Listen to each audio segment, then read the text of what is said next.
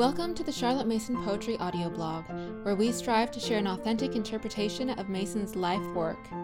We thank you for joining us and hope you enjoy the program. Editor's note. Back in March, we shared a 1961 article entitled Joy to be Shared by a schoolteacher named Donald Beswick. He was writing at a time when the popular conception of music was undergoing rapid and radical change, and he offered a bold and compelling case for the enduring value of classical music. His article was well received by his original readers, and so one year later he wrote a sequel for the Parents' Review. His second article discussed how to go about building a library of classical music that would benefit parents and children. In our age of music streaming and audio subscriptions, one might wonder what value there is in archaic advice on the ancient practice of selecting and buying vinyl records. But Beswick's article was no mere shopping list. It is far more important that you see the principles on which I am trying to work, he wrote.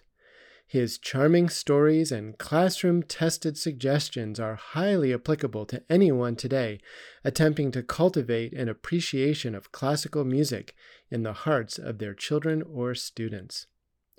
Beswick's article contains some very dated information on prices, RPMs, and even Christmas gifts. We have retained all of these details in our presentation of the articles since we feel they reveal the flavor of Beswick's message. He was passionate about music, and he desperately wanted his readers to go out and buy some records. His plea may serve as a prompt for us to take more advantage of the abundance of musical riches available to us today. Last week, we shared the powerful story of a home schoolroom in Madeira. The author, an extremely capable and resourceful mother of 1935, overcame many challenges in the teaching of her children. In her article, however, she mentioned one, and only one, regret. Unfortunately, the difficulty of obtaining the requisite gramophone records has prevented our attempting the music appreciation, she wrote. There is a prohibitive customs tariff and no gramophone club to join. Thankfully, today, few of us need to pay customs tariffs or join gramophone clubs to listen to great music but we could all use some help in knowing where to start and how to add depth and interest along the way. That's where Donald Beswick comes in. We hope you enjoy his article and find those elements that still speak to us today. Joy to be Bought by Donald Beswick. Since my article, Joy to be Shared, in the May 1961 issue of the Parents' Review seems to have met with some approval, I am encouraged to go a step further and offer some ideas on how to start a collection of records designed to interest children in music and to lead them on step by step to a fuller appreciation of it. Notice that I do not say good music or even classical music, but just music. I do this quite deliberately because there is, to my mind, no good or bad music, because if it is bad, then it is not music. In the first place, I think we must decide what is to be our aim in this collection of records. I think we shall probably all agree that the primary aim will be to let our children hear a good selection of the best that the world of music has to offer, in the hope that they will grow to like it. The operative word in that sentence is best. I have always found that children prefer the best to the second rate and can generally spot it. In the second place, I want to make it quite clear that I am attempting an impossible task because it is extremely difficult to forecast what children are going to like. A few years ago, before bitter experience had taught me better, had I been asked which piece of music a secondary modern class would choose, given the alternative of the Donna Diana Overture or the slow movement of Brahms' Fourth Symphony, I would have said that they would certainly choose the former. Now I know that I would have been wrong. Donna Diana comes pretty well at the bottom of all the music I have tried on children. The slow movement of Brahms' Fourth comes near the top. Of course, I must confess that I use odd methods for getting some children to listen. When I wanted to get the reactions of a class of 12 year olds to the Brahms, I first of all asked them if they remembered the tune of Away in a Manger. And of course they did. And then told them to shoot up their hands as soon as they heard anything in the Brahms which resembled it. Only about six children heard the actual phrase, but it meant that they were all listening, and they nearly all liked it. Quality will out! By this time, you're probably wondering where the list of records has got to, but I did not intend this article to be a list of records, but suggestions on building a library of records. It is far more important that you should see the principles on which I am trying to work so that you may apply them to your own collection if you are thinking of making one for your children. One of the most important principles, I think, is that music can be divided into two categories for our purpose music which makes an immediate appeal, and music which requires some degree of study or close listening in order to be appreciated. This is a very important distinction to make, especially where children are concerned. Most of them will express an immediate liking for Tchaikovsky's first piano concerto or the first movement of Rachmaninoff's second piano concerto. But a Bach fugue will take a little sorting out before it is fully appreciated. Again, there is some music which is best heard in a live performance, where it will be enjoyed far more than if it were heard for the first time on a record. I remember an instance of this when some time ago I was offered, at a few hours' notice, tickets for a concert at the festival hall. I had no chance of inviting any friends who might be interested, so I gave a ticket to one of the boys who had been showing an intelligent interest in music. The concert was of music by Hindemith and Bruckner, so I thought it as well to warn my pupil that all might not be to his taste. The first item on the program was Hindemith's Concert for Brass and Orchestra, which would not have had a very good reception on a record, I feel. However, my young guest sat enthralled through the performance and had some intelligent comments to make afterwards.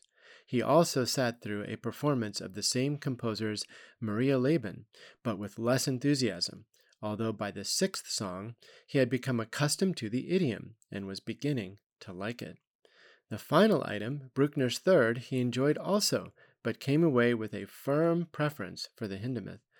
The point is that at a concert you cannot switch off with a gesture of impatience. You have to see it through. And since you have to see it through, it is less boring to listen than not to listen. There is the visual appeal also, of course. All these things should be borne in mind when introducing anyone to a new piece of difficult music. Now for the difficult business of our choice of records. I would suggest that you might start off with a recording of something already known. Thanks to the TV, there are several pieces of music which are familiar because they are signature tunes to the various programs. This week is introduced, or was the last time I saw it, by Sibelius's Karelia Suite, of which the march and the intermezzo are available on a 45 RPM disc, now I think priced six shillings, seven and a half pence. Part of Holst's suite, The Planets, is used to introduce a program on astronomy, and some of the movements from this work can also be obtained on 45 RPM discs, although the whole suite can be obtained on one of the 21 shilling issues and is well worth the extra outlay. Another favorite piece of music on a 45 disc is the March from William Tell by Rossini. Familiarity has already made these compositions popular, and they provide a good starting point for a collection. At 9 p.m. on Sunday evenings on the radio, there used to be a program called Your 100 Best Tunes which was well worth tuning into for ideas for further recordings to be added to a collection. Similar programs are given from time to time and should be explored. On the other hand, I know a boy whose musical taste started two years ago with a good deal of pop music and the 1812 Overture by Tchaikovsky. The pops and the overture have been outgrown now, but a great deal of other music has taken their place, including a recording at 22 shillings 6 pence of Wagner overtures and another of a Beethoven symphony. Odd things sometimes take people's fancy. I have at school a recording of excerpts from Das Rheingold by Wagner, backed with excerpts from Die Walküre. In one of three Rheingold excerpts, there is a tremendous clap of thunder as Donner forges the rainbow arch over to Valhalla. This has been a starting point for boys who were not otherwise interested in music and who had, indeed, been antagonistic. The Ride of the Valkyries is always a favorite. All these are fairly noisy pieces of music, however.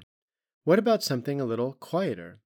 Two things which always seem to catch the attention of younger people are the second movement of Beethoven's Seventh Symphony.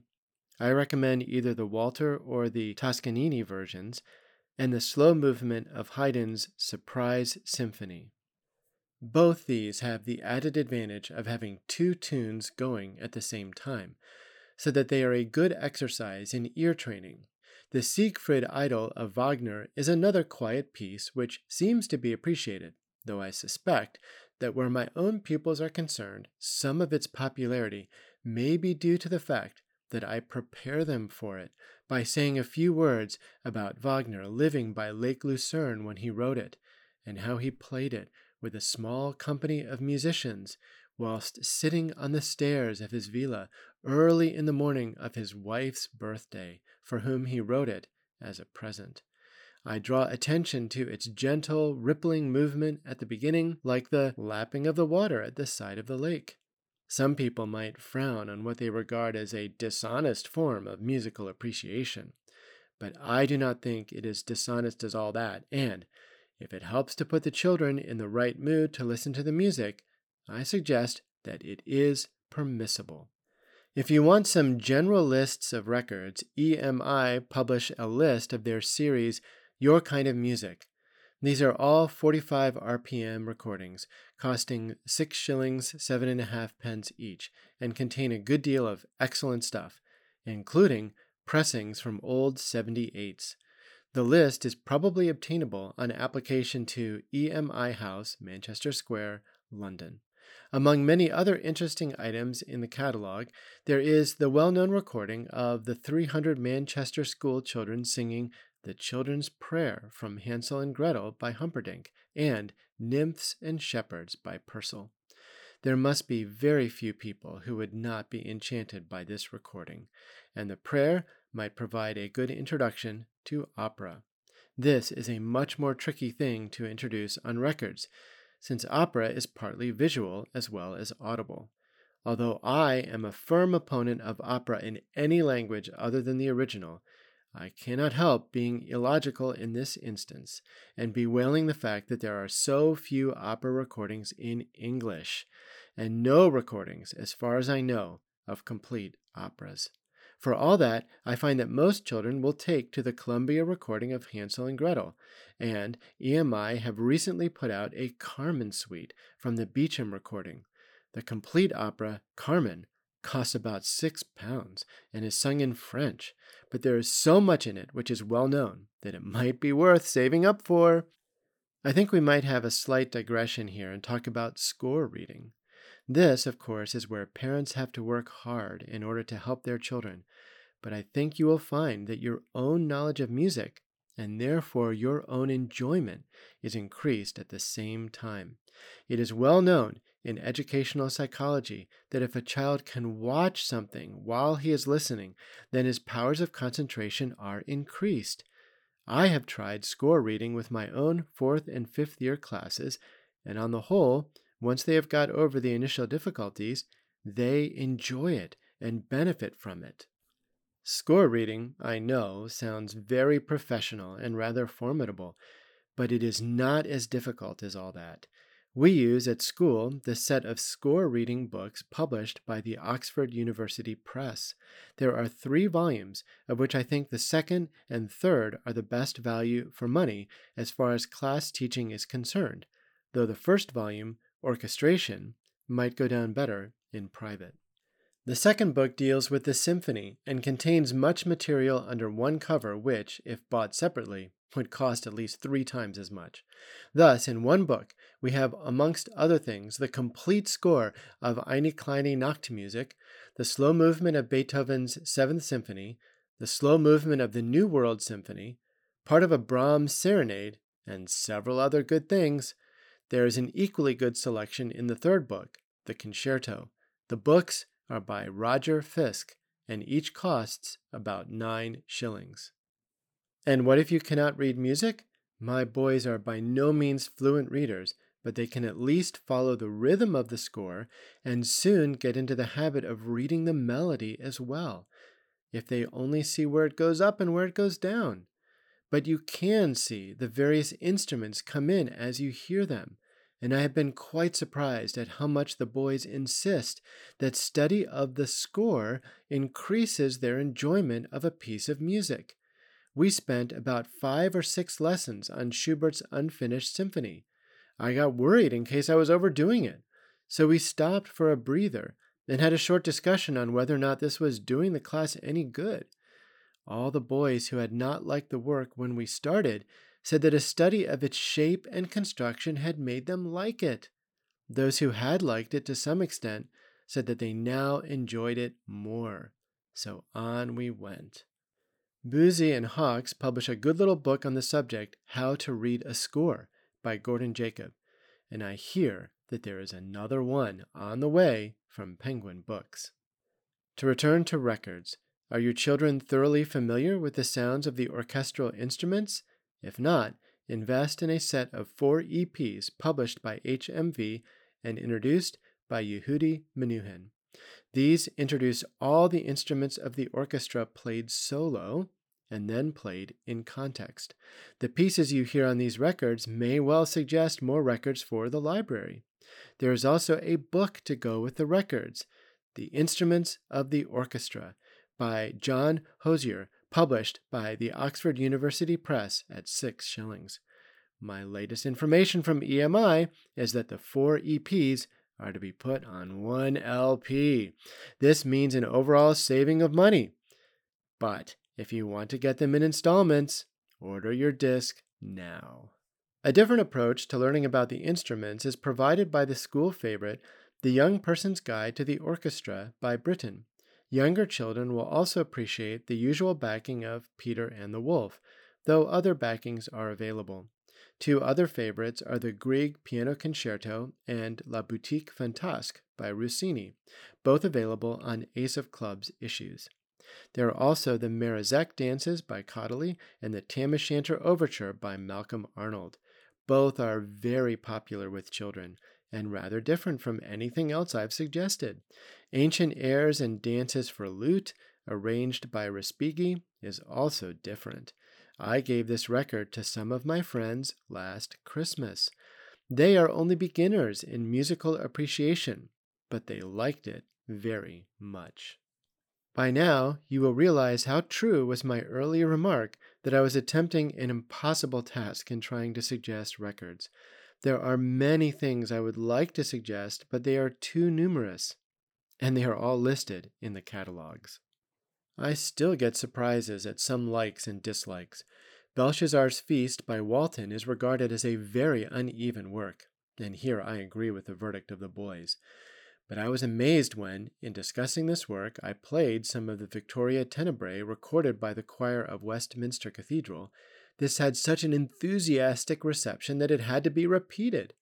This, of course, is atmospheric music and really made its mark on the class. Don't leave out opera. The selection from the Magic Flute should be popular. The Karajan recording has the overture and all the main arias. Try also one or two Lieder.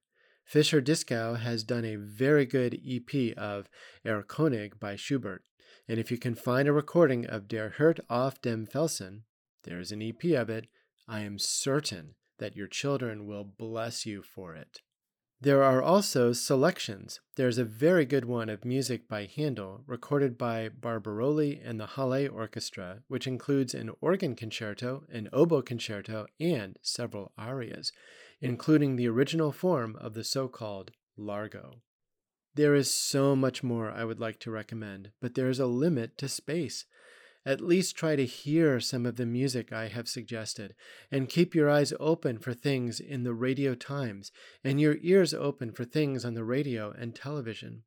Remember the old educational adage work from the known to the unknown. It is a very good principle to apply to music, and it is surprising how soon the unknown catches up on the known.